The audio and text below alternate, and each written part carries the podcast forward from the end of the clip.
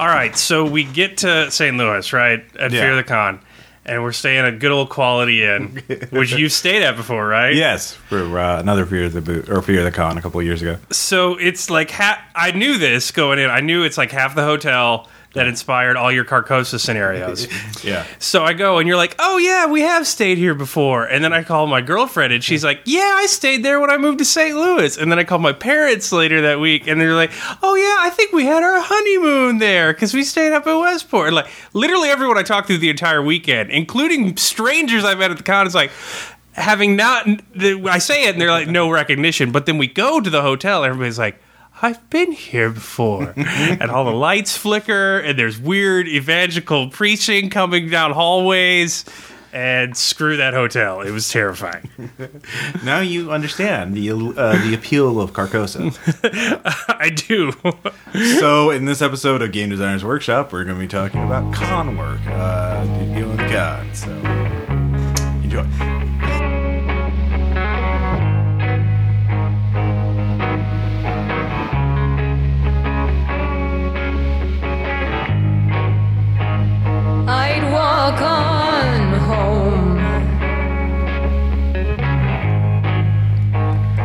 On the worst of days.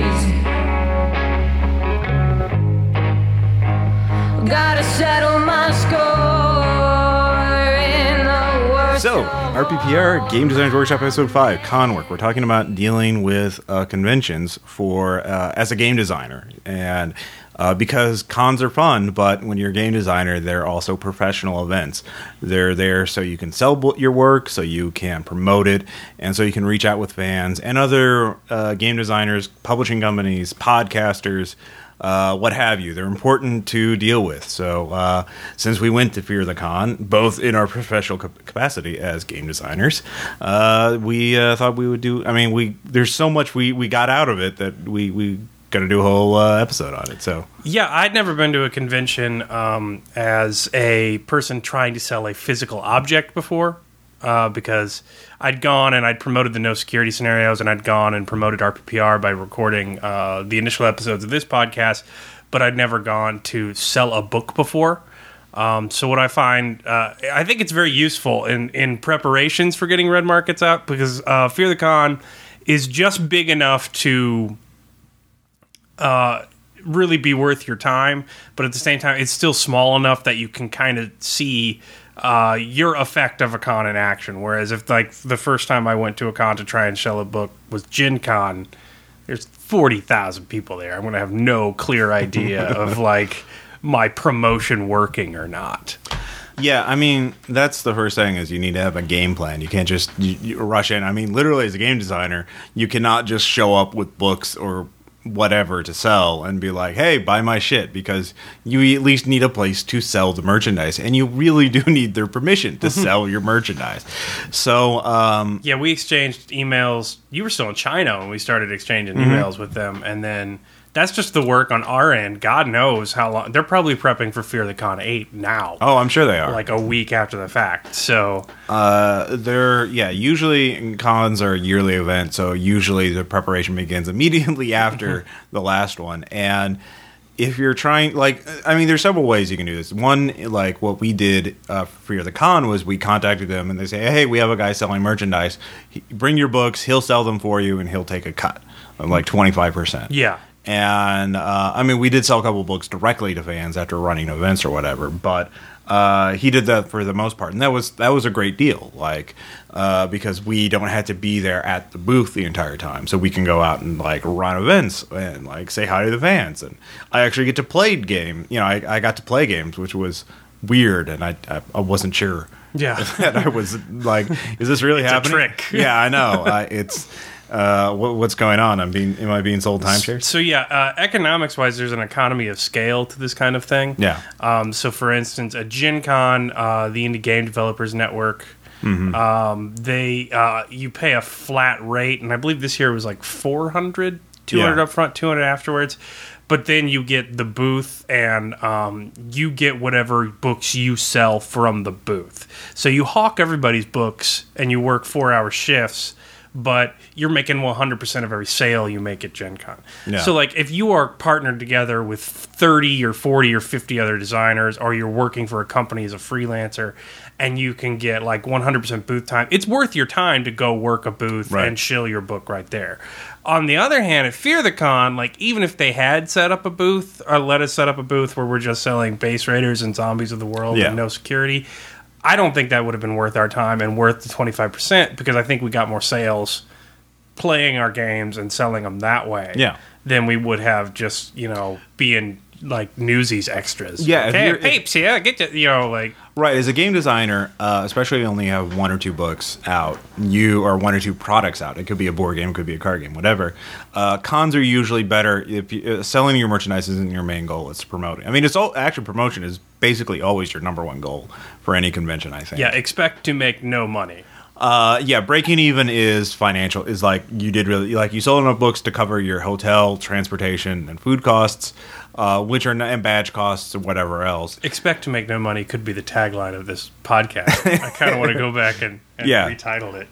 Uh, what a what, no, you had a better name that you thought of in the Oh podcast. yeah, the, yeah. The podcast forum. Uh, Dan from Fear the Boot said we really should have just called the the podcast "Recording My Mistakes in Real Time." yeah. yeah, Uh, but so in Fear the Con, uh, so we got our badges, and our transportation cost wasn't that much because we're it's in St. Louis, we're in Springfield. It's like a three hour drive. and I'm a native, so Yeah. I wasn't like it's not a big touristy thing. And the quality to get around. was only sixty dollars a night. The Quality Inn everyone stays. you see, they don't dreams. mention what kind of quality it is, so it's not false advertising. Yeah. It's, it is a quality. yes, the uh, chocolate tea. I'm gonna pray it's chocolate Yeah. stains on the remote. the flickering lights. It was really just a The dream. wind fan for the air conditioner. yeah, it was like sleeping in a wind tunnel for jet fuselage. Uh, that's why I bring earplugs now to every single con. if it's not snoring, it's the AC or it's some damn thing. well, yeah, that's Anyway, uh, that's con yeah, survival tip. That's con survival. So we, but then of course we also set up like I ran two games, you ran three games or four games. I ran three games. Three yeah. games. I also went to the podcast open forum uh, where we sort of talked shop with other podcasters and podcast fans could ask questions about it. And uh, I didn't record that event uh, simply because it went for four hours and it was pretty informal. Very informal. Yeah. and there were some like I wouldn't say like secrets, but it was pretty like gossipy and sometimes, and so I don't want like. Uh, there are times I wouldn't want to get was. it. I it didn't was want to start. weirdly gossipy. Yeah. So I don't want to get. We'll get into professionalism in a little bit. Yeah. But like be, on, on as a professional, I didn't want to get in between or like post stuff that you know some people might having permanently out there on the internet. So Yeah. Um. So when you when you yeah as a game designer when you go to a con you have to think about what how you're going to go there how are you're going to spend your time. I mean like.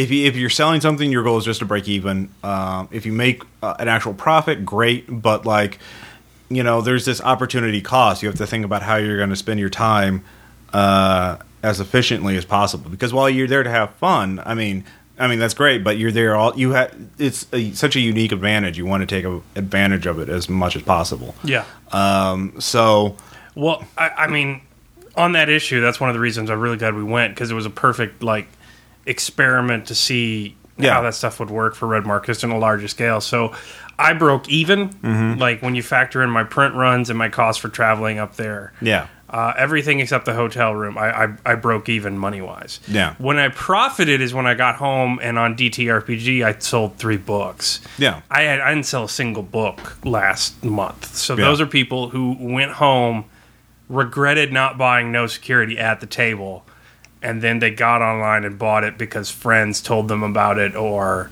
things of that nature. So yeah, it, it is very much if you're going to profit off of a con experience, it's going to be on the back end Mm-hmm. in terms of promotion. Because that word of mouth kind of promotion, like you play a game with somebody, they really enjoy the game, and they tell all their friends about it Right. you can't you can't beat that with banner ads or anything else. Like that's Right. the best kind of advice you're gonna. Well, I mean, the the the soul, heart and soul of tabletop gaming, the industry, is the demo, is the con scenario. Is Yeah. like somebody who knows the game showing new people how to play it. I mean, that's that's just how it works. Period. Doesn't matter if it's a board game, a card game, an RPG. Like you need people to get their asses in the chair and like play the game, and you need to like playing the game is how you sell it um, and how people learn it. And you you you show it to five. You know, you you spend four hours running it for five or six people, and they uh, then tell their other people like, "Hey, we're just one of those people. We're gonna run this, you know, at home. So that's five sales from one person. You know, where- Yeah. you get the idea.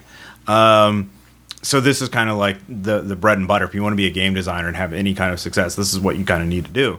And the thing is about cons is there are different levels of cons, and you have to kind of figure out how you're going to uh, hit them. Like, are you going to spend it all on a big con like Gen Con, or are you going to hit a, min- a lot of small cons? Because there's tons of regional cons these days. and, Yeah. like uh, specialty focused cons. Like Fear the Con was almost more like a gaming club rather than a traditional con because it was so focused on tabletop events as opposed to like Vision Con, which is here in Springfield, and that's very focused towards celebrity autographs, uh, Drinking, drinking after hours, bacchanalian orgies of geeks gone wild. terrifying people. uh, co- yeah, and the cosplay and the the 501st and the other sort of organized events. So you kind of have to think about how you want to um, bracket your time. So um, yeah, it's a matter of picking your spots. Like, um, Mm-hmm. And yeah, of everyone's gonna course you want to hit big things like Gen Cons and Origins, but like you're spending a lot of money from that, and then conversely, you got to think about your products. You got to think of how much it's going to cost to go there. Mm-hmm. You could easily be wasting your time there by getting lost in the noise. Where Mm-hmm. if you went to like three or four small cons and stayed at like Airbnb Yeah. houses, and you could sell a lot for people that. Um, because the thing about small cons is what I find is that you get more gamers that are likely not to have heard about your project because they're mm. not really that tapped in. You see Yeah. more. To me, those smaller cons, you see more of the. I've been playing Pathfinder or D and D with the same group of guys for mm-hmm. forty years, or that, kind, and then you get people who are can be bought into a brand new thing. They they're, they're not like living on the RPG.net forums and like scrolling DTRPG by the hour. Yeah. yeah, you can get That's a clear you can really expand your yeah. expand your demographic first just being available to them. One thing I was also to keep in mind: uh, promotional um, materials for cons. That's another consideration. Uh, so, like, do you print like I have buttons for RPPR, uh, but you could also get postcards like you have for um, no the website on it. Yeah. and stuff like Uh, that. so that's another thing because the larger con you have, you can like sort of hand these out to people or put them like usually larger cons will have tables where people and like there are people who will go there and grab everything and then like look it up later. yeah, and um, that's one of my regrets. I need to get cards printed before Gen Con Yeah. because I've got my Twitter account now. Yeah. and it's pretty much entirely promotional for the games. Yeah. and then the the website has moved. So Yeah. yeah, yeah I, I need to do some more of that on my end. Uh, so yeah, that's something to think about, and that's that's why this these small cons, like definitely as a game designer, before you head to any big con, you should at least run your shit in a small con. Yes, yeah, Uh, I'm very I'm very confident going into Gen Con now. Yeah. with the scenarios I have because I ran everything I'm going to run at Gen Con. Now I am running two new scenarios at Gen Con that I will not run at a con before. But I've run so many games at Gen Con and I will run them in the next month. So uh, Ross is a terrible monster. I am a terrible monster. And you guys who signed up for my Elder Godlike game in Kerberos Club, you're you're in for a treat. He's going to play it eventually. I will. Kerberos Club is the same game system as Base Raiders, all right? I just I just glue some gears on Base Raiders and it's Kerberos Club, all right? I don't know why you're laughing. It's the same goddamn system, Caleb. Now stop laughing. Because your entire aesthetic is we'll do it live. It's your entire it's your I entire design I did. I prepared for Tribes of Tokyo. All right, Fuck it, we'll do it live. That's that's it. it works most of the time. um. So anyway, yeah. Uh, so talking about events, uh, uh, again, the, the the main consideration at conventions, aside from money, and like you know, do you spend your money getting printing those promotional expenses? Because like uh, obviously a lot of those cards are going to get thrown away so you're only going to get them in and do you get buttons you know and like what kind of buttons do you get or like stickers or like there's a ton of you know little swag things you can get. Yeah. and how do you spend that? But like so money aside um so like another thing is like for hotel rooms like how much money do you spend on a hotel do you get the cheapest possible or do you get the one that's close by so you have more time at the con and stuff like that those are those are valid And yet again, that's going to depend on the location. Like, Yeah. St. Louis, nothing is close to anything. Like, Yeah. if you don't have a car, you're essentially Fucked. crippled. Like, Yeah. there's nowhere to. Everything is made of highways. Like, it's like. Uh, I I don't want to say it's like LA, but it's an LA designed city. Like we're walking is anathema to the idea of being there. Um, so yeah, it didn't really matter there. But like Gen Con, you are way better off paying Mm-hmm. more for a hotel close to the con rather than having to like pilgrimage through downtown Indianapolis And find every day. parking. Yeah, and especially if you're doing it for promotional work and you're not just going to walk around and have fun. Like if you have Yeah. appointments to keep and like I'm doing something I'm doing one or two things every single night after hours of Gen Con already. And that's Yeah. before stuff that randomly pops up. Yeah. Between like I IDGN and Arc Dream and Posthuman and RPPR meetup and like yeah, Yeah. yeah, I'm I'm gonna be busy. I can't I can't I mean, that's to- the thing. Like, you need to have a game, and that's the thing is you don't want to be wasting uh, time. Uh, a lot of people go to cons for the first time, they don't know what to do, and they don't have a good time because like they just kind of get lost, and they just assume the con will happen to them. but you know, you can't really make that assumption. You really do need to like be a little alpha nerd and plan ahead. So, uh, Think Shadow of the Colossus. Find the little glyphs that you want, and then crawl around on the con and stab them. But you have to think three glyphs ahead. You Yeah. can't just think about the next glyph. Um, so how do you how do you uh, budget your time, which is the core of a, a thing?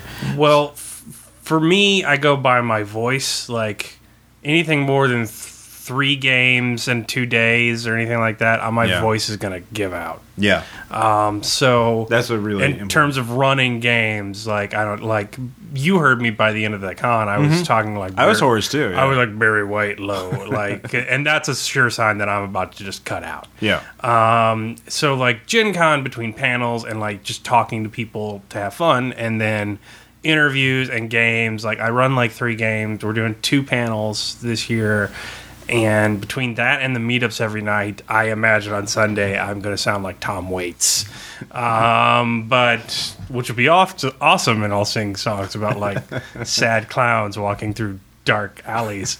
Um, but quote from Seven Psychopaths at the end. yeah, uh, and then but yeah, that that's how I plan my time. I base it around my voice. your need, like your Yeah. physical abilities, like like your, Yes. your endurance and your voice, uh, which is a really good way of doing it. Like it's it's in a it's a marathon event. It's not a sprint.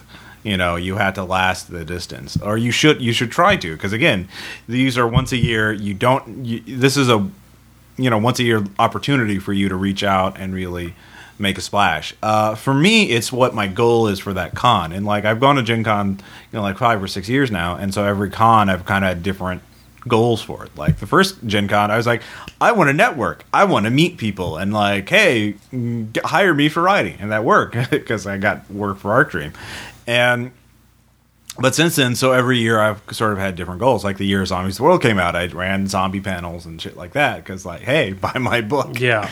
Um, And for me, Gen Con this year is about. Uh, last year was about getting Game Designers Workshop off the Mm-hmm. ground. This year is. I still want to do some of that, but it's Yeah. mainly about um, selling no security, yeah, getting people excited for the uh, No Soul Left Behind Kickstarter, so that Yeah. I can get my money for that, and then um, because I'm going to use those funds to buy art for red markets.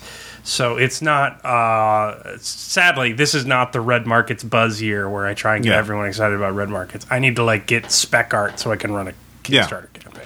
Uh, same here. I mean, I'm not going to be ready to run my next horror game Kickstarter, which will be called Ruin, um, or maybe City Mask. I'm, I have two. I actually, it's become two games now, and we'll get into that later. yeah. So there's been some feature creep. Um, as I'd say, but hey, at least you didn't want to try to design a gritty apocalyptic yeah, vampire game, and then designing a D20 yeah. fantasy game. Yeah, uh, yeah, not playing a Monte Cook. Uh, Yeah. but with me, yeah. So every year I have a different goal. Like this year is promoting Base Raider, so I'm running Base Raider games along with. But I also want to keep like I like Arc Dream. I like working with Arc Dream, so I run Arc Dream events. Uh, also because they help get us rooms and like, uh, yeah, that's another thing. Develop relationships with people who are going to the con, uh, so they can you know mutual benefit. You know, like if you're a game designer with one book. Can you sell my book? I'll run events for your company, you know, or um, if you're a media person, like, hey, can we, you know, spring for a mobile uh, Wi-Fi hotspot so we can, you know, you get the internet so we can upload stuff during the con or whatever. Just or just fellow congoers, hey, let's split this room. Yeah, Yeah. but I mean, the Fear the Con guys were great this year, Oh yeah, and they were really helpful, and I had no complaints, and they put on a great event. But I think next year, if we go, it'll go even smoother because like Mm-hmm. we ran a table. So basically, how we did it is I, I run a four-hour game, and then Ross would run a four-hour game, and I'd run a four-hour game, and we had sold-out events every single time. Yeah. So we ended up running like how you ran two. yeah. So we so yeah we ran five sold-out games yeah.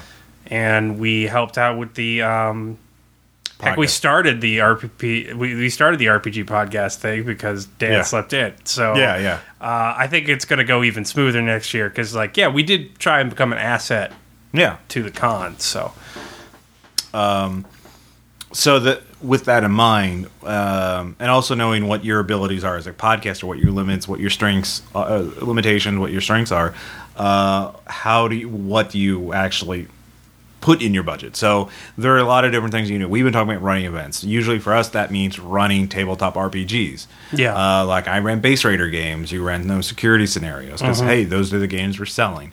Um, and but as a con desi- as a game designer that's not the only thing you can do you can do other things uh, one other thing common is of course either the the workshop seminar or lecture the guy talking to people um, event where you're you're the all-knowing game designer and you have some expertise in something and so you talk to a bunch of people. That's a pretty basic thing. If you're especially if you're good at public teach or public speaking or you have a teaching background or something like that. Yeah i mean if you're looking for shill factor just Yeah. from a sheer marketing standpoint that's where you're going to get the most bang for your buck. There's one of you there's more of them there's a finite number of people you can work into a tabletop game yeah definitely and seminars is how many people you can attract to the seminar. So Yeah, and uh, the, of course that's the thing is they're all going to be at least an hour long or more, and like you really need to prep for that. And you're not, you, you know, a lot of these cons don't have good ADE budgets, so you're you can't expect to do a PowerPoint presentation unless you have that gear with you and you're willing to haul it around and and you really want to bore your audience to death. So yeah, if you hate the people you're talking to, be sure to bring a PowerPoint and make Yeah. them. There's a reason in the laundry files a PowerPoint opens a portal to hell that drives people insane. you have opinions about PowerPoint. I'm just saying it's uh, it's it's like like a cliche program at this point. Yes, Yeah. it had uses. Yes, it was useful. It's been driven so far into the point that when you turn it on, people are going to automatically knee jerk away from it. Well, I mean, that's because they're so oftenly poorly used. Like Yes. when I went to PAX, uh, they for the modernizing fantasy pod uh, RPGs, they actually use them all because like here are the games we're talking about. Just, Yeah, I, I will give like Yeah. a PowerPoint that has a picture on it Yeah. or a bulleted point that is like three words. yeah. Those are superior. Uh, most people turn around and worship the PowerPoint god. Um, Oh, yeah, they can no. stare at the back of their heads. They're they're totally overused. Uh, one thing you could also do is have handouts. Yes, Uh, that would I did that great. for the zombie thing. Of course, that takes money, so you know not much, but you know you also it's also the weight too. You also have to think about like you're an adventure with an encumbrance limit. How much can shit can you carry, and what's the most important? Oh yeah, the best, um, the best sen- seminar prep Mm. I've ever seen. Uh, partly inspired this podcast with Jason Pitre, who did um, Spark, great role playing Mm-hmm. game, and Post Human Pathways, which I got to play and it was really fun. Mm. Um, and he did a game. He does game design seminars at Gen Con, and he will bring.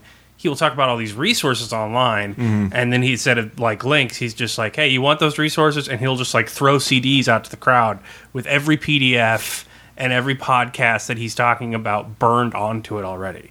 And it takes like, I mean, in terms of they're just CDRs, like Yeah. they're it's not expensive prep But Yeah. man, it's like really good con prep and really good seminar work. So Yeah, um, along that lines, I actually found and I experimented with a new way of uh, getting digital content to people, which was what uh, they call them pirate boxes, but they're basically uh, oh yeah, yeah, the pirate box. uh, basically you take a Wi-Fi router. Mine, I got one that had a battery in it, so it was self-powered, and then you flash a Linux distribution on it, a special one uh, that basically makes it into instead of being an internet hotspot, basically makes it its own like Wi-Fi network. So when you connect to Pirate Box uh, Wi-Fi network, uh, it redirects your bow- browser to a web page. It says, "Hey, here are the files available on this particular server. You can download it. It's not connected to the internet. It's just its own little kind of like a BBS, a bulletin board system. yeah, and Uh, there's a message board and there's a, uh, a chat thing too.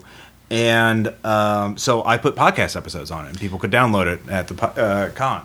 yeah, and and my plan for Gen Con this year is to um, forward to you uh, some economics articles and resources you can use because we're going to do the um, uh, money is the root of all fun, the economics and gaming seminar. Oh, that's a good idea. Uh, and we'll just, I, I just, we'll just throw some interesting resources up there and links Yeah. to our books and things like that, and we can just be like, hey, you can just bring it to the panel and say, "Hey, here's connect the to Pirate this." Box. Connect to this if you like what we're talking about. But we're just going to talk. Yeah. Mm-hmm. That's a really good. Yeah, I was actually planning to do that too. Also with like the uh, for the Same games thing- I'm running, I'm gonna like here are the Yeah. quick start rules. Here's the character sheet. Uh, And character same sheet thing for game designer workshops. Yeah. Like here's all the episodes of game designers workshops we've done so far. Yeah, so you can just download. Aside from the one we're recording right now. because it doesn't work like that. Uh, but it was also cheap. It was like fifty bucks to get the hardware to do it. Uh, installing it took about an hour. I will link on the show notes so you can try it out. and I'm totes using them in red markets because that's a Yeah. great thing to go out into Yeah. a wasteland to grab, like some box attached to a yeah. solar panel. Well, I mean, it's also behind. a practical tool. Like it, it has a range of a couple hundred feet, and you could, you know, if you could boost the signal, then like that neighborhood has its own little network. Like, you know, House Five can chat to House Ten. Like, hey, there's zombies on my side. Can Yeah, you draw exactly. them away? So like, it's a really cool idea. So Also, here's porn because Yeah. everyone's going to download porn. Well, what, well, it's cats porn and uh, uh, what was the other thing? Uh, video. Yeah, yeah. There's only three things on the internet. Yeah. I mean, that was what we decided. The Yeah. podcast open forum. Um, so aside from that, the other thing, of course, the next one would be a panel discussion. Yeah. which is easier than all those lectures. Way easier. because you just get some people and you talk. So the difficulty in that is getting other people who are worth, you know, expounding on in public about that shit. And so like, you need to network in order. Like, hey, do you want to be on my panel about this? And um, Yeah, that- I'm really psyched. Rob Boyle's going to the Yeah. uh, like uh, Jack Graham for Posthuman. Like people will fight like dogs to Yeah. get him. Like Yeah. Ke- Kenneth Hite and Robin Laws, who like yeah. are no are no newbies to the podcasting our realm or doing panel will like fight to get Jack to show up and tell weird ass gaming stories. Yeah, no. about his first character in D and D. Like, yeah, just hang out with interesting people, and that's a or network. discussion. And Yeah. I mean, because the thing is, you need to get people who are good speaking in public. Yeah. like there are some game designers, there are some people that just kind of clam up. Like in movies, uh, I don't know if you ever watched an interview with the Coen Brothers, but they are just like s- reticent motherfuckers when it comes to. oh yeah, promoting- the terrible interviews. yeah, they're terrible. They just won't. Yeah, yeah. No, it was a good movie. Yeah, Mhm. yeah. I, I would agree with that. Like that's it. Like, so it, is your is True Grit about the like the death of the West? Yeah, sure. You know, it's I guess that's in there. yeah. So you don't want those kind of people for your podcast or for your panel, whatever Yeah. it's about. Um, so those are kind of basic events. Um, what aside from running your own game and those kind the, the events we went Well, to- Well if you're gonna run specifically Yeah. a game, if you're running games at a con, you need to run a specific type of game. Like Yeah. that is in itself a game design challenge. Like yeah, four hours, finite, uh, variable number of players, probably too many players. Um, and, and how are you going to prepare for that? So Yeah. I have my own thoughts on like con game Yeah, well, prep, yeah. but I didn't know. Uh, Oh, well, I'll go. Um, Yeah. Yeah. First off, you you you. It's really more of an extended like two to three encounters. You you you don't get the depth you get with a smaller group, especially a group that knows each other. Uh, and you're gonna have six players. You want to have everybody have input, so you can't have a very complex story. It has to be a pretty basic kind of like get from point A to point B. That doesn't mean it can't be boring or like cliche or whatever. It's just you're not gonna tell the fucking you know Tolstoy novel in this time period. So uh, the one thing is also try to get set up a scenario so that there's not much railroading, like throw them loose and let them come up with a plan and talk, and but not let them linger. You know, like uh, you're on a stranded island, you're on a desert island. Here are your resources. What do you do if you don't fix it in 30 minutes? You'll start drowning. You know, whatever. Like that's a great setup. You know, like put some urgency in there. Uh, keep it simple and keep it exciting, uh, and also uh, make sure the character you, you have to spend some time explaining the rules because you know you can't assume that they all know the rules. Yeah. Um, and make sure you have pl- dice, all the resources you need for everyone in the game. So extra pencils, extra dice, uh, character sheets, obviously, and uh, uh, pre-generated characters. You're not making characters a consonary. What the hell? Uh, I did. Well, all right. You're you're the special snowflake. Um, and Well, yeah, I understand what you're saying. yeah, so that those are my bare bones any con RPG scenario would be like that. For a board game or a card game, obviously you need all the components of the game. You need to know the rules well enough that you can explain it very easily and just sort of re- be, you know, it's teaching the game to other people. So you you know you have to know it better far better than you do as an average player. So Yeah, um, definitely when you're factoring in your con time to run the scenario, you got four hours, but factor in uh, just take 10 minutes off already for people being late. yeah. Gamers are notoriously flaky. That's what I use to like people. I, I hand people a stack of pre-gens and they Yeah. can start because then they can read them over and they can get. A, Yeah, you should do that, but like you're gonna have to restate those rules when the late guy shows up and doesn't know what the system is, um, and then factor in the time it takes you to take and explain the system. So Yeah. normally when I run a con game, depending on the system, like. Um, so, for example, my Better Angels game, we do character creation and I explain the rules because I find Yeah. it's easier to explain the rules when we do character creation.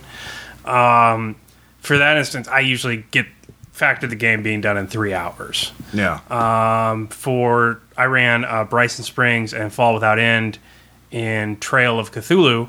Um, those are a bit more simplistic rules, uh, but I had pre-gens ready to go for that, so I usually made that about 15, 30 Did you minutes, have any we ran char- it in three and a half. Did you have any like character story or anything written up for your pre-gens? Yes, I had like two sentences max. Um, so, for instance, so that's where it gets to my uh, design aesthetic for a con scenario. Yeah. Um, I'm a big fan of the railroad, and in fact, I think you should have railroad scenarios work really well at cons, but they should be multiple tracks. Like, Yeah. you should let the players pick their track, but they're headed towards the dramatic Well- conclusion because a con scenario as a thing of selling your book Yeah. is going to be really disappointing if there is no narrative climax. However, the other aesthetic for that is that whatever the player says goes, a don't negate aesthetic. So, Yeah, for instance, for my for my Trail of Cthulhu games, like I had the pre-gens, I had all the characters knowing somebody else there, with the exception of uh, I brought Aaron's character back, and I gave him the Trail of Cthulhu drive for bad luck, which gives you a mechanical incentive for making terrible horror movie incentive decisions. So basically, I did like short vignettes with every group and explained why they were going there. They all met up at the gas station, and then it's Trail of Cthulhu. Start spinning points to get story, and people did that, and it worked great. Uh, Fall Without End, I was just like, "There's the map. That's everything you know about the mountain. You've talked to everything, everybody they know about the mountain." you have a partner and you need to get to the top, pick your route. Uh, Yeah. And then the stuff happened depending on what route they took and what time. Yes. Well, so I think my that's thing the about- that's yeah. the railroad pick your track method. Better Angels, I had seven people. I'm like, all right, y'all have superpower. School's going to close. You need some money. What do you want to do? And they're Yeah. like, well, we need a fence. I'm like, oh, I had that thing. Find a fence. I'm like, well, I don't know what else to do. I'm like, uh, and then people are like, is there a national monument in the city? Sure. What do you want? Like, I'm just, it's designed based on narrative convenience. Yeah, we have that. Can we kidnap Kanye West? Sure. Yeah, kidnap the hell out of Kanye West. That was an interesting role playing challenge for Yeah. me, but yeah, uh, that that that's the other end of the spectrum where it's just like, oh no, yeah, that's there. Obviously, why wouldn't that be there? Uh, Well, I think what I meant by not having a railroad was in the sense that you don't want a game where you have to give them 30 minutes of setup before they get to make a choice. Exactly. meaningful choice. Like, Exactly. In transit, like it took me about 15 minutes of them being on the subway, escaping the killer robots, to get to the point where, hey, there's a base. You you found it. You can get superpowers. You need to save the city. Yeah, but structure itself is Yeah. not bad. Yeah, no, you need to give them like you need to give them a very obvious goal, like you know, uh, rescue the ba- rescue the prisoner, or kill the bad guy, or stop the MacGuffin from destroying the city. Uh, but that is, um, I think it's that middle I mean, ground. yeah. I think it's that middle Yeah. ground that's dangerous. Like if you're running a mystery game, Yeah. yeah, there needs to be structure. You can't It's have a a con game. face, yeah. yeah, you're showing it off. You need to get to certain set pieces. You need to get to certain encounters, Mm-hmm. and you need to make sure that they have multiple routes to get there and they have agency. But you need to get there. Like You can't- yeah. Uh, but on the other end, if you don't have that, it needs to be freeform. What do you want to do? It's that middle ground where like you've got certain things that you plan and you really want your characters to get to, but they've gone off and killed Charlie Chaplin. Yeah, that's exactly what I said. That's what you don't want in a con scenario, like them missing the scenario Yeah. and going on. And that happens sometimes with a group, but you don't want that in a con scenario. Either yeah, like you need to give them feedback. either the game becomes about ch- killing Charlie Chaplin and everyone has a great time with that, and that's what that you were fine with that from the very start, or you need to make sure it stays on the tracks. Yeah. Uh, so yeah, there there are a lot of considerations, um, but definitely practice. Like definitely run groups, especially run groups you're not used to, because like every con group will have a different dynamic. You know, because even if there's similar players or players you played with before, that exact combination of players at that time and place will play differently than what you may expect. Like, you know, my first group was very passive, and I sort of had to go, them along. My second group, uh, base raiders, they're like, hell yeah, let's do this. You know, they they they had their own plans. They they took suggestion very well, and they were very active, and they came up with their own ideas for compelling fate points, which I find a lot of new players don't do. You know, they don't find ways to get give themselves more fate points through compels. Yeah. and um. So you kind of had to be ready to play to a wide range of players. Yeah, and it was um it's great to do that. Like uh the first game I ran, Bryson Springs, most people were familiar with the podcast and the game and Trail of Cthulhu.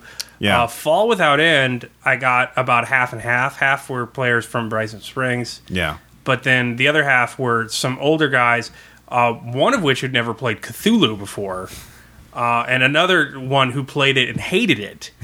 And uh, so we were playing Trail of Cthulhu, and I, I ran Fall Without End, even though it's not very investigative in Trail of Cthulhu, because you're spending points on rolls, and that idea of dwindling, like, yes, you're a powerful, athletic superhouse, but it's like negative 30 degrees, you're hanging off the side of mountains, and worms are trying to eat you, and you haven't eaten in three days. Like, that idea of, like, yes, you're awesome, you're exceptional, it doesn't matter. Like, things are bigger than you. Um, yeah. it was very cosmic horror it was very bleak we had one go insane and go into an alien world and two survive by the end of it out of six players and it was it was really it was really fun. And that guy was like that was great. I finally get cthulhu now. Like that was awesome. I always felt like when i played cthulhu i just sucked at everything and why would i be there if i sucked at everything? But i felt like a good person who was like capable and it still was horrible and beat me. And i'm just like wow that's that's great. And like he bought the book and like you know he's gonna tell people that trail of cthulhu isn't bad so like that's a guy who before with his group was like Cthulhu sucks. You just suck at everything. You miss a clue, and the game's terrible. Well, he's into Trail now, and he'll talk up my scenario. So like that's that's that's what you want. You want a conversion Yeah. moment like that. Yeah, exactly. Um, and yeah, that's that's the heart of con work uh, is getting that winning that that person over because I mean you don't have a budget to have big ads or even you know banner ads or whatever promotional things. So like yeah, this is this is what it's about being a game designer is going out and meeting the fan, meeting the public, and uh, uh, answering the questions and getting them excited about games. Yeah, So- and we were in the Better Angels game, and I mean it was a gaming convention, so Yeah. gender parity sadly was not uh, going on. But we ran a Better Angels game with seven players, and I, I had almost 50 50 um, males to females.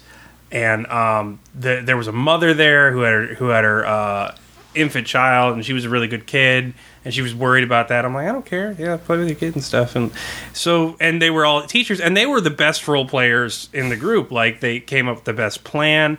They came up with the plan for the supervillains to kidnap themselves. half the supervillains actually went in costumes, and the other half pretended to be like poor high school students, and then helped sabotage the rescue attempts. Wow. It was brilliant. Like they were great players. Better play, better planners than Chan. I find yeah, that hard. who, yeah, who, yeah. who could think that?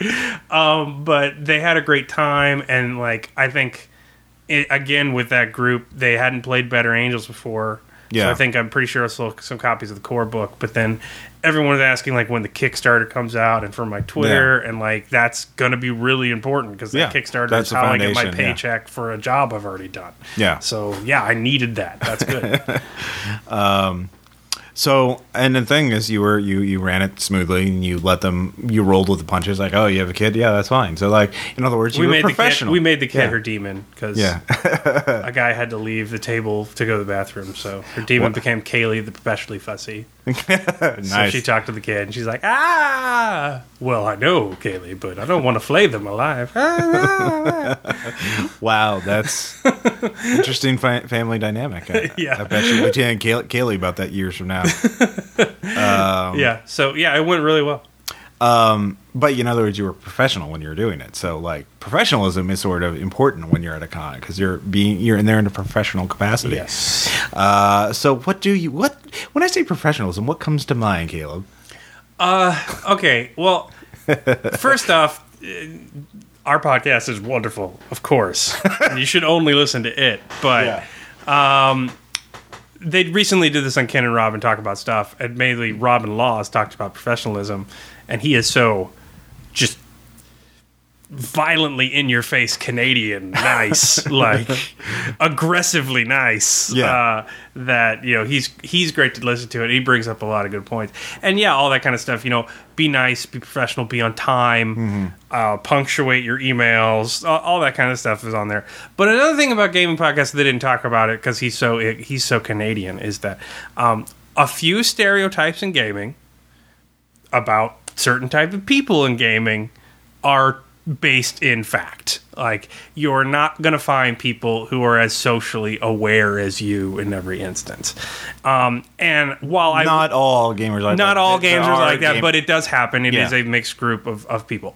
Um, and while I, I, I had a great time with everyone I interact with and a great time with fans, and it's not like I'm like judging people based on nerdy or stuff. They might bring up stuff that you find offensive, like uh, like there are were some gender things said that I wasn't wild about. There were some uh, homosexual slurs said that I wasn't wild about, and I actually tamped down on that in my game once yeah. uh, somebody brought up the MRA thing, and I failed to shut up about it, but I tried to be as nice and diplomatic about saying that posthuman was right. yeah. Uh, and being intolerant of intolerant people is not an irony. Intolerance, yeah, there's no irony in that. They're a hate group. Um, so yeah, and I tried to be diplomatic about that, but like that's the thing. Like, if you want to go into a con as a social justice warrior, Yeah. you're going to die on that hill and no book will be sold. Like uh you know and you know congrats for you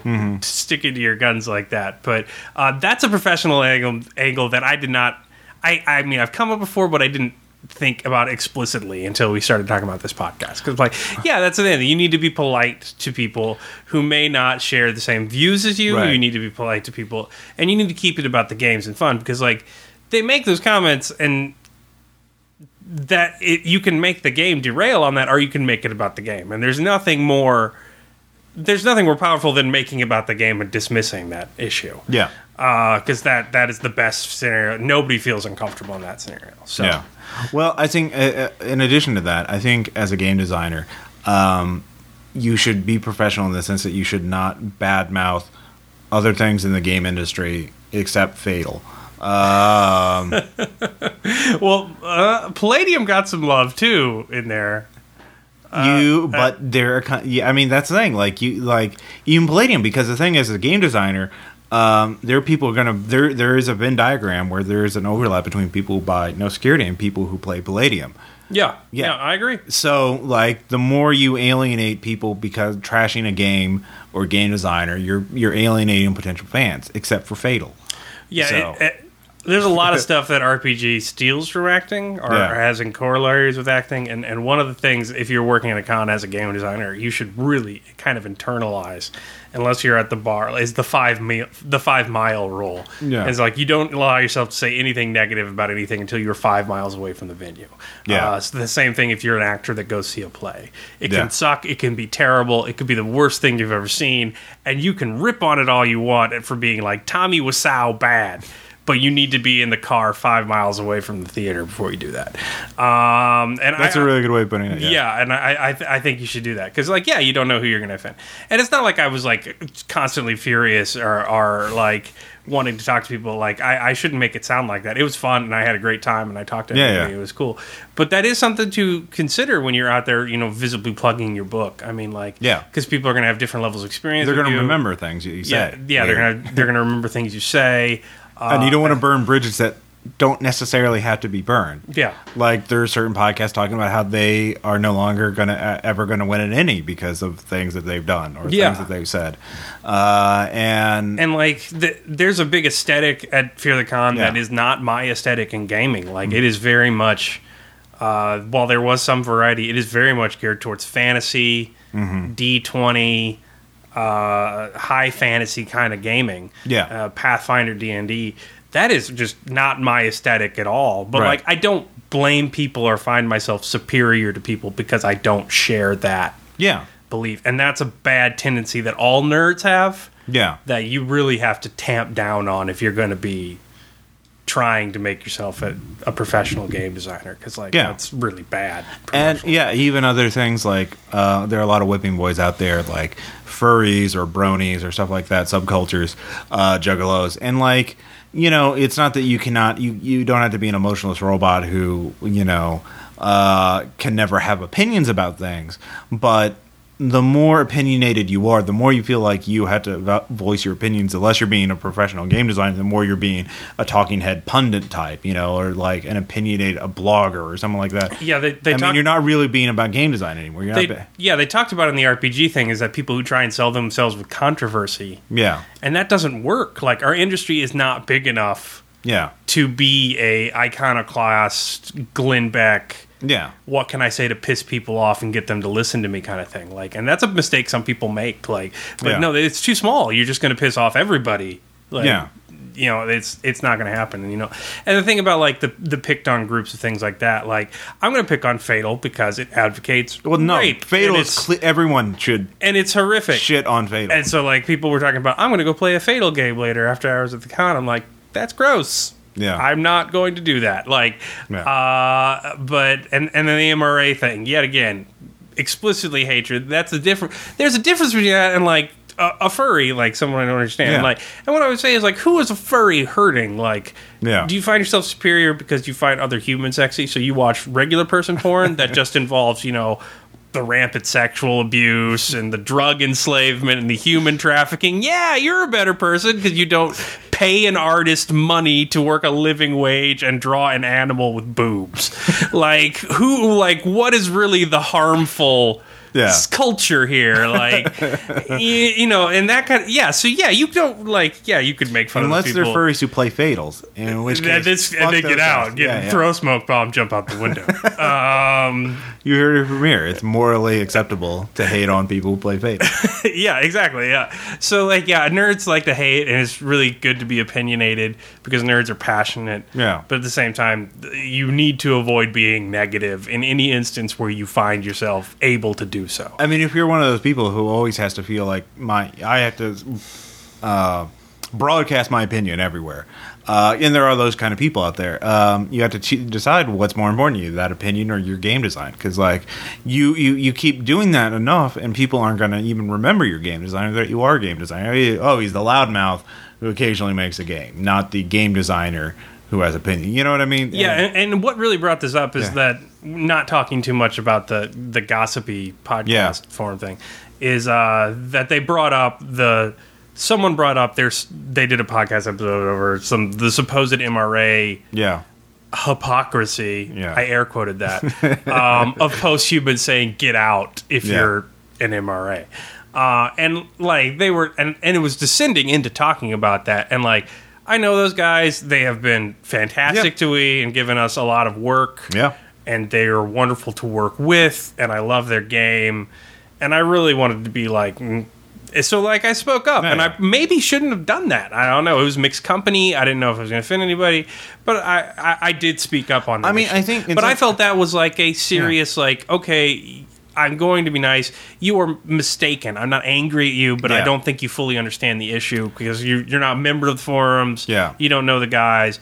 And I and I brought it up like, well, are you aware of this? And I, I And I think that was the right thing to do because I didn't point a finger and Yeah. scream "J'accuse" like, uh, which would be the bad way to do it.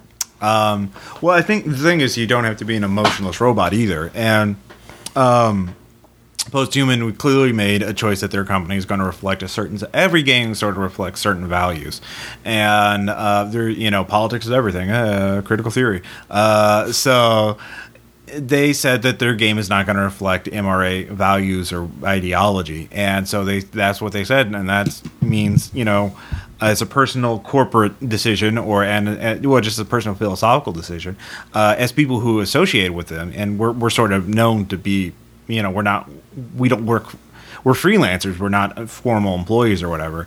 Uh, but we can still. I, I, I think we still have that that sort of not obligation, but certainly a privilege of being able to like go out and say, "Here's what their position is." As I understand, it. I've talked to them. I sort of have an idea of what I'm talking about.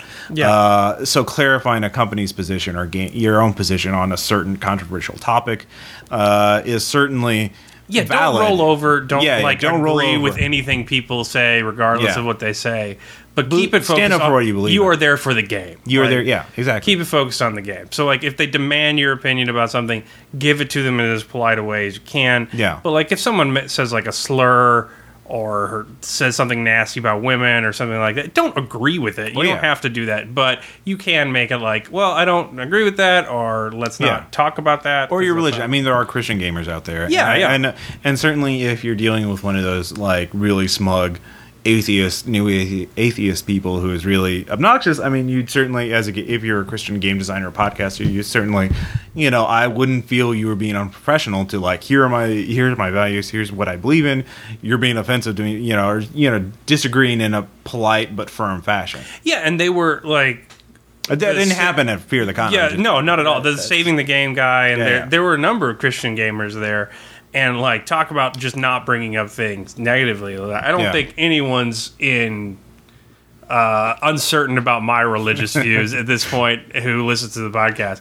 But at no point was I like Richard Dawkins. Yeah, no, you don't want to do I didn't bring it up. I didn't like go up to like the people from Saving the Game. and be Like, have you guys played Revelations? Yeah, you'll really like this. Buy my book. Like, I didn't like that. Would just be a dick move and like really unwarranted. And they were Yeah. very nice people. So yeah. They were. So uh, that's kind of our, our our thoughts on professionalism. I think in a in a basic sense. Um, you know, another thing is, you know, not every everyone has even been like, if you're a game designer, you haven't even been to a con before, or you have very little experience going to a con. You, you before you're worrying about all these sort of advanced things like selling books or networking. Well, the, that's the other thing you can do. Spending we didn't even talk about networking.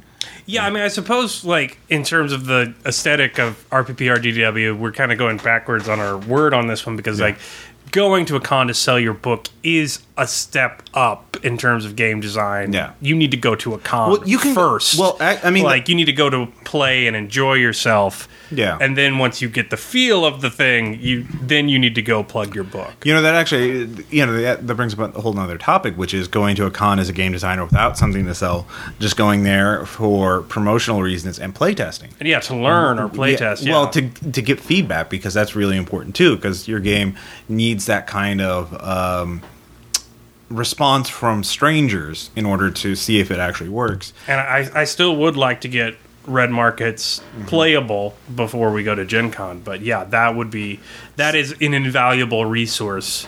Yeah. Sort of pre betas or Um, I was actually one of the games I played in uh, during one of my spots off was with in the Heart of Darkness, a, a fantasy RPG that a guy's been developing from since 1998, and it's still in development. But you can go on to his Heart of Darkness RPG.com and get the uh, uh, rules for it. And so he was there just to promote and tweak Yeah. the rules to see how it worked for a larger group. And uh, that is so even if you're if you got a work in progress like a con is a great time is a great place to test a new game something like red markets it one if it hopefully uh, uh, that would be a good thing to try out Yeah, yeah, and I, I mean, we'll do a Red Markets update yeah yeah in a in a few minutes, but like, yeah, it, it is because they owe you nothing. Like those, Yeah.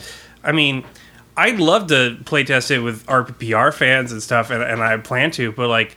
I, I'll be completely honest. My ideal Red Markets playtest group is people who have no idea who I am or what Red Markets is. Yeah. like I, there's going to become a phase where like I want RPPR fans playing it. I want them running it for their own groups, and I Yeah. think that's great. But there's going to become a phase that when I play test it, I'm going to run it for people who are complete strangers to me. Well, you wanna I'm give it to strangers. Yeah, I'm going to Yeah. want strangers to run it and let me watch or hear or about Yeah. them in notes. So uh, that's an invaluable resource that you can really only get at cons. and you can do that and you can do that obviously you're just going there to run games you don't need promotional materials you don't need a, a booth or whatever um, the other thing is networking which is just i.e not like if you're aspiring writer getting work as a freelancer which i've done which is literally just researching your companies ahead of time uh, and then approaching them at the con saying hey can i talk not while they're working the booth by the way i mean you can say hi give them your card and then find out when a good time to talk to them would be which would usually be after because if they're they're at the booth they're trying to sell, you know, so they're going to be busy. Um, but after hours or after a panel or a workshop or some other event that they're doing, like, hey, can I pitch you this? And then like try and sell them. So that's the first thing. But the other thing is, as a game designer, you need artists, you need layout art, you know, either graphic designers for layout, artists for you know pretty pictures. Um, you need other people to help out with your game usually, and a collect cards. Yeah, collect cards. If you do a podcast, be like, hey, talk you to me about people- game design. Yeah. Sell your book, and then what I would do is after I do a GDW, because we have to walk to a press room or somewhere where it's not deafening at Yeah. Gen Con, then I'll talk to people about stuff. Like that Yeah. was my primary networking goal. Yeah. And I already have my targets for Gen Con, Yeah. although they're secret. Um, uh, but yeah. if you have a game out, then I would make sure you have find out what kind of media is going to be there in terms of gaming media, bloggers or podcasters. Get some review copies. Just give them out, especially if it's a print copy. That will actually like hey, PDFs are easy to give out, and I, get I've gotten a ton of them, and I I've reviewed some of them, but not all of them because there's just so many out there. But a physical book, I feel obligated, more likely to eventually get to it in terms of reviewing it or getting Tom or someone else to actually read it because I'm I'm a horrible monster.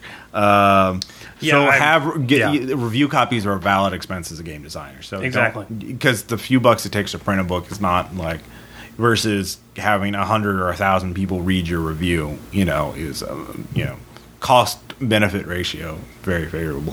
Exactly. Um, so networking is another valid thing. Um, and But don't be like you're not a stockbroker. Don't yeah, don't network with people because you think they're going to be a gateway or into something Yeah. like this. Really isn't that industry. Like there aren't a whole lot of gatekeepers. Like yeah, can you spell write a decent layout? Like then you're going to be fine. But you can make it yourself. But like talk to people you're interested in, Yeah. games you like, things like that. That's. I mean, I I, I approached Arc Dream because I liked monsters and other t- childish things. Yeah. and I wanted to write for them, and I wanted to write more stuff for that game.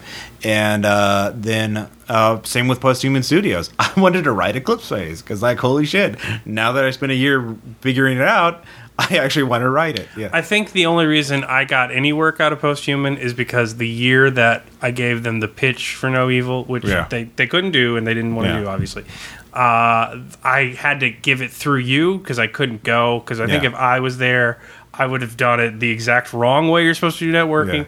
And I would have gone up there and fanboy gush, like, oh my God, because I just, I love the game so much. Yeah. I, and that probably would have been really bad because I would have been like, yeah, huge anime eyes like oh senpai noticed me yeah. um but yeah don't do that just be like hey i do this you do this too could we do this together Yeah, no, yeah, you have to treat Uh, there was somebody at the the podcast forum who had a really good thing where the, the minute you're a fanboy, you're dead. Like in terms of networking or getting people to come on your show or whatever, because it's like you had to treat them with, you have to be worthy of respect. I guess is what he was saying. You have to be someone. You have to act like you're not some oh I worship you or whatever. You have to be like, hey, I'm doing this thing. I respect your work. Can we do this or whatever it is? An interview? Can I write for you or whatever? Yeah. You, what was that guy saying? You, know, you, do you remember it was at the podcast open forum? Dan was talking about giving advice to that guy how he could get Ken Hite on his show. Oh yeah, yeah. Yeah. Oh, I forgot. I think it was Yeah. Chris. I think it was. I don't know. Um, but yeah, it was. It's it's really good advice. Um, I mean, but at the same time, don't think yourself like, like if I'm going to go up to Ken Hite and I'm like, oh Hite. I guess I could do something with you. Like I'm not. I'm not. Yeah. Like then you're done. Like faux, faux brav, bravado is Yeah. not going to do you any good. Like No. go like you'd approach somebody who's more experienced at your job. Yeah. Like a That's- manager Yeah. that you respect or somebody higher up and be like, I'm doing this. Could you help me out? I like what you do. Like, yeah, make it water cooler talk. Do not be Yeah. like gushing and don't don't by any means internalize the weird, weird idea that some people have about game designers, like we're all competitive and out to get each other.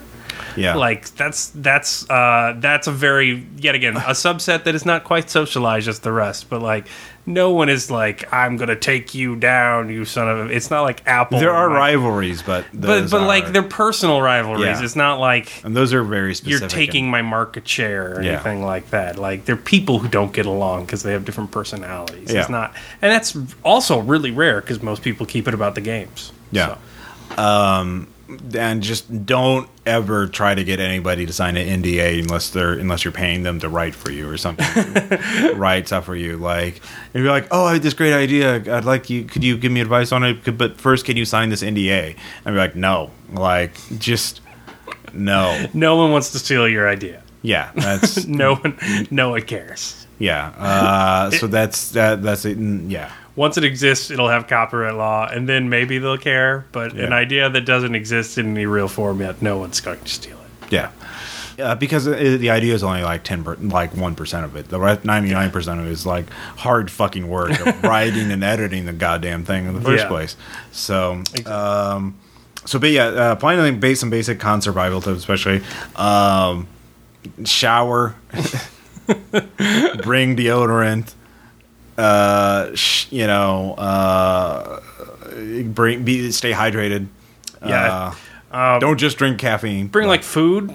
Food, In, like Gen Con, I always pack snacks and stuff like that. Although Fear the Con had one of the most well-run and reasonably priced concession Yeah, yeah. areas I've ever seen from a convention. Like, Yeah, they bring it to your table. like I was astounded. Like it was, was great. I ate there every day we were there. But um, That's the exception. yeah, definitely the exception. Like Gen Con, you don't want to pay eighteen dollars for a water, or you know, bring a Pop Tart and just yeah, call it a day. Uh, yeah, you're not here to eat well. You're here to just Survive. Yeah, survive. um, you know, get good shoes, comfortable shoes. Um, don't packing it, like how much shit you're going to carry. Like that's a huge consideration. Try to pack as light as possible because you're going to get more shit as the con goes on. Yeah. people will give you stuff or you'll buy stuff, and um, you don't want to haul around a lot of equipment, a lot of books, a lot of cards or whatever. Uh, so it's uh, it, again, it's a marathon endurance event. So. Um, and try to refresh. Try to have little breaks. Don't like definitely don't run three games in a row. Like oh yeah, yeah. I mean, your voice is a muscle. almost every con always set up sets up all the games in one room with a bunch of tables right next to each other. So everyone's gonna be yelling all the time. Yeah, you got to factor in your volume's also going to be way higher than Yeah, normal. get some um, a Ricola or those little uh, lozenges. the guy at the RPG podcast from Yeah. just dumped lozenges all over the table, and we just descended on them. yeah, like, all these podcasters like ah Yeah. lozenges. yeah, because those are fucking useful as hell. So, Yeah. um, so yeah. The, any other tips? Uh, no, that's that's pretty much it. Yeah. Uh, I, I feel like I'm ready to promote Red Markets, even though it doesn't exist yet. All right, so, uh, let's uh, turn to red markets then, or the game updates. Uh, yeah. So as far as the game updates, um, I production slowed. Um, there was I finished up the freelancing job for Arc Dream. It's like a 200 plus page book that's in playtesting. I got another draft of that, but that took time, obviously. Uh, there were financial issues. I had a terrible job. I got a different terrible job.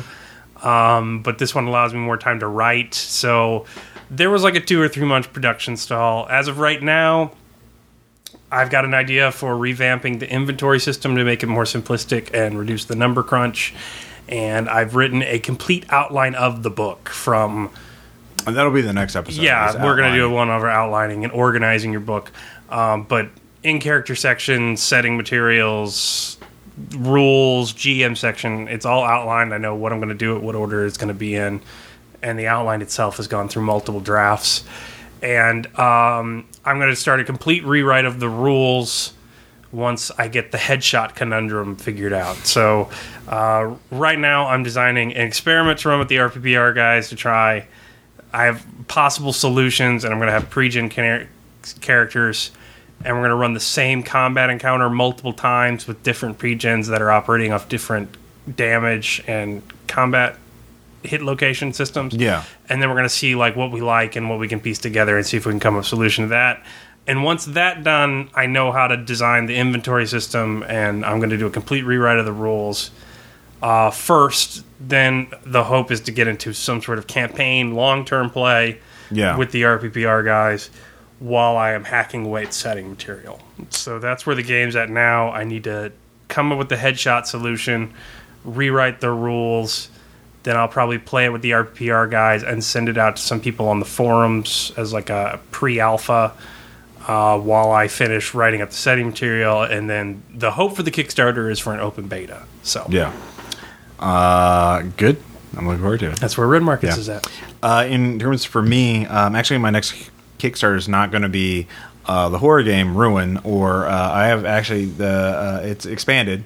Uh, there's actually two, at least two games now that I want to do. Um, the next Kickstarter is going to be a Base Raiders uh, adventure uh, that Peter Nielsen, an RPPR fan and uh, uh, writer and podcaster, uh, yeah, Tado Noriyama, um, is writing is written an adventure, and so that's going to be sort of a smaller one or quickly done. Um, he's going to take the material from Task Force Darknet and staple a base onto the end of it.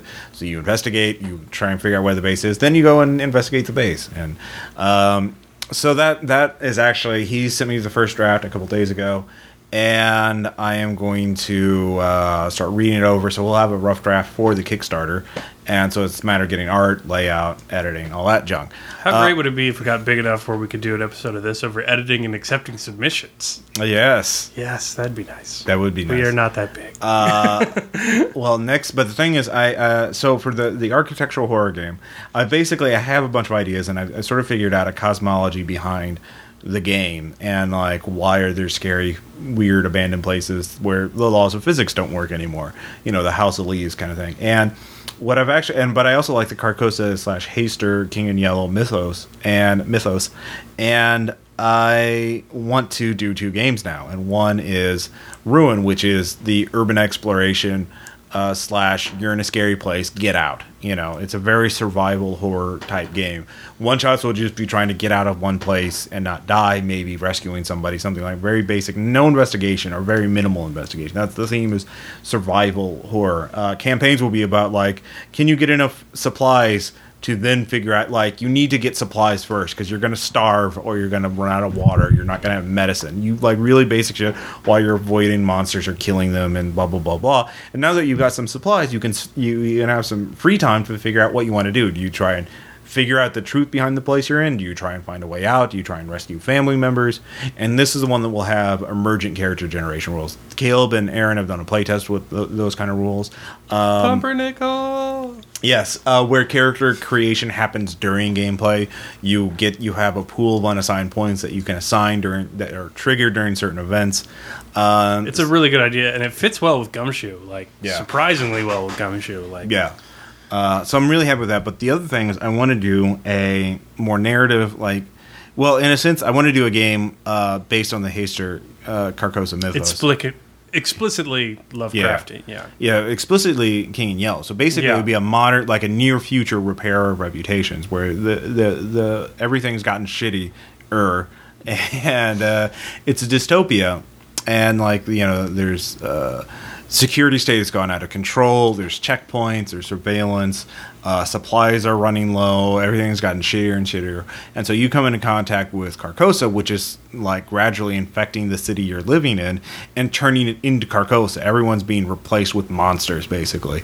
Um, and so you're trying to figure but for some reason you aren't only uh, you resisted it you gained strange powers from it and the whole focus of that is sort of like urban planning architecture and also uh, the tragedy the commons instead of every sort of horror game has been like internal horror. Like the idea is your character's personal descent into hell.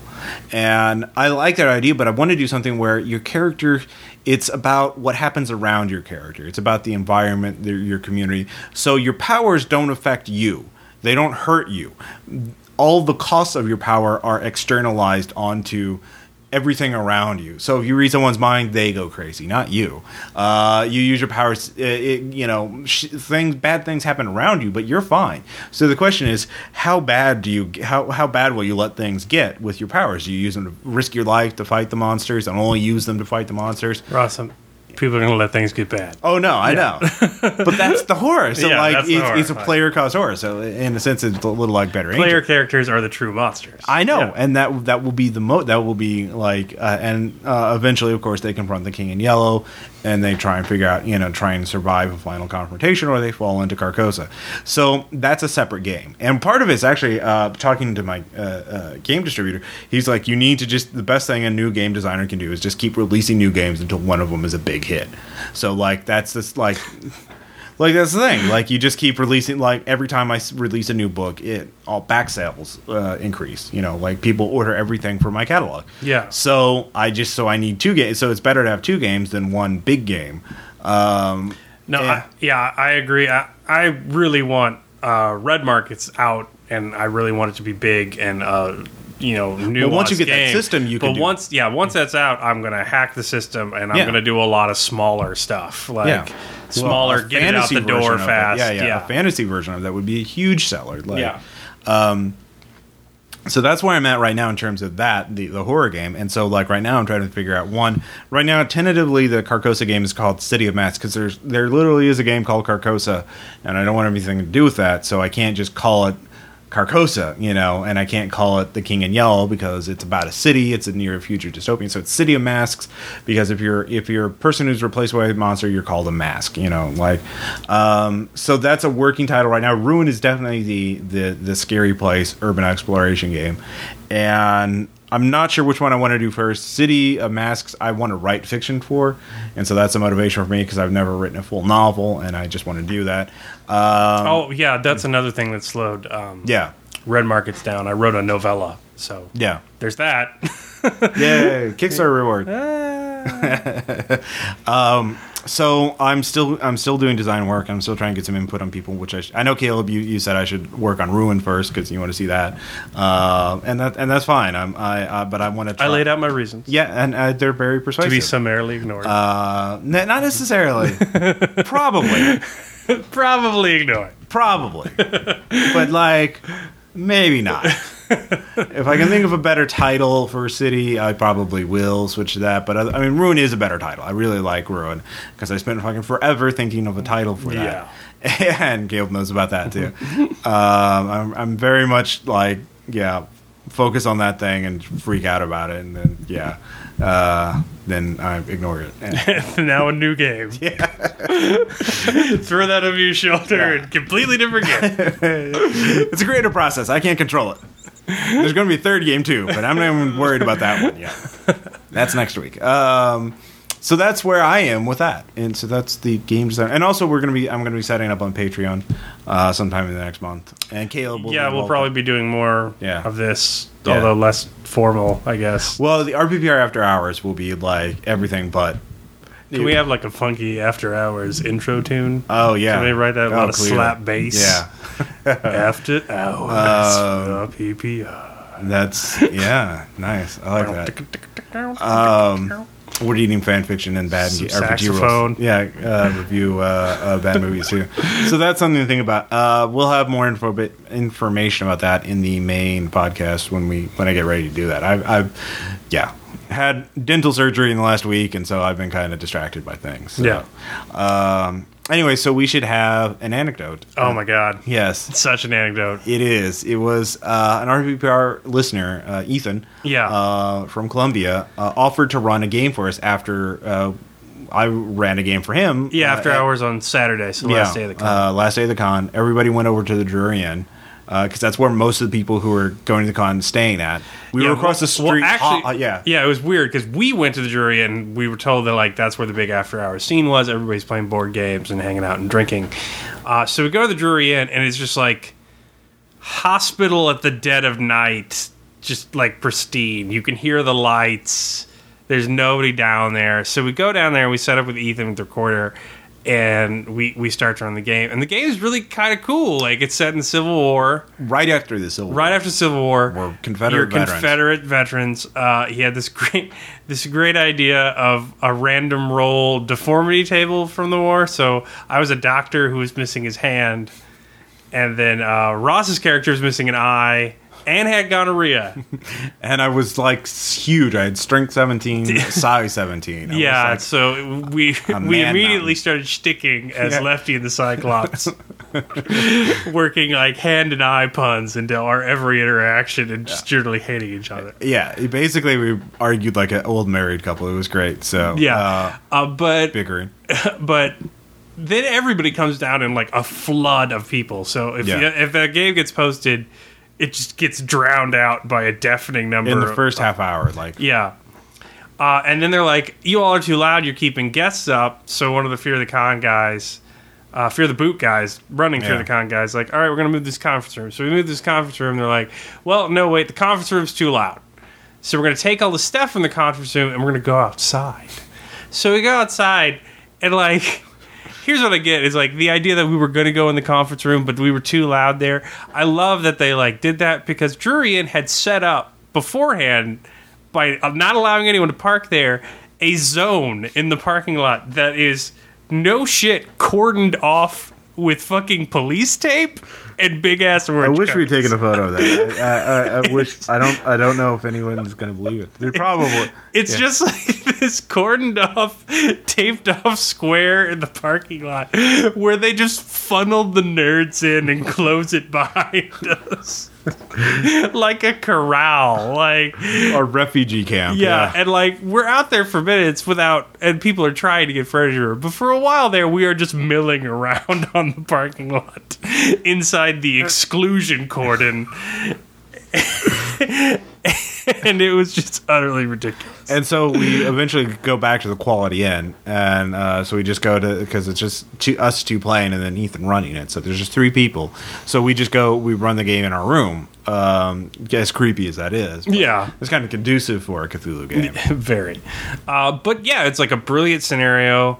Uh, there It's weren't enough rough right people. Yeah, yeah. Um, no, I think two players was enough. I think the the problem. If I'd made any rolls, yeah, any roles. I did miss like every single roll. Well, again, uh, uh, we still figure out the basic plot. It was um, really just uh, uh, yeah, if it had been done in Trail with two players, you could have done it. Like No, it, it was Yeah. a. There was nothing wrong with the scenario. There was everything wrong with the stuff. we did get some happening. feedback at the end, like Yeah. some minor structural things you could change or Yeah. in terms of NPCs. I but got it was run a, o- I got it's run over a by really great horses. idea. Yeah, that was the thing. Like, uh, spoiler alert: Caleb's character is trampled to death by horses. Yeah, it's like one dodge check I fail. And Yeah. he rolls damage from the book. Yeah. horses are made of. I don't titanium or something. they're I know being hit by horses is really and they're strong, Caleb. but I take 14 damage in one shot. Yeah. My, my hit points 46. My hit points is like 11. yeah. so like yeah, and then your huge size 17 characters start punching horses like Mongo from No. fucking I had, Blazing I had a stone war club I was beating them to death with. Yeah. I don't even know how stone war clubs work, but apparently I was just beating them with this carved piece of granite. kryptonite to horses. Yeah, I guess. um, and yeah, it was it was great. I loved the part where my character uh, did a thing that caused the GM to have to spend like two minutes looking through the book to figure out what the fuck would happen. Yeah. Uh, that was fun. My So- favorite part was your artillery expert rolling a hundred Yeah. to understand to recognize an artillery piece I got by the side of the road. Yeah. Oh, it looks like a tree down there. Big old metal tree. It's got a hole in the top. well, I am a cyclops. Yeah, depth perception isn't great. yeah, it's not great. Uh, so I, I, I think I am going to post that. But yeah, it was a great game. But the the gamer exclusion zone was. I was not expecting that. People are gonna have such fucked up comments when they're like, it- it's just the noise level is gonna be crazier than anything. We Well, then done. yeah, then we recorded on the way back. I- Yeah, yeah. But we had to get out there before someone asked to get to get on a train or something. like it was, it was fucking weird. get in the van. Get in Just the get, don't worry about it. Yeah, We're taking you to a safe place. uh, we're gonna re-educate you. Um, all right, so that's uh, episode five, con work. Uh, we'll catch you guys next time. Bye.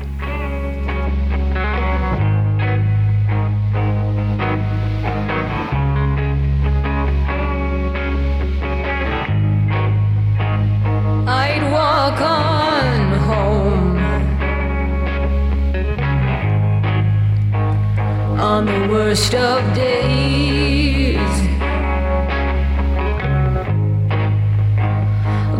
Settle my score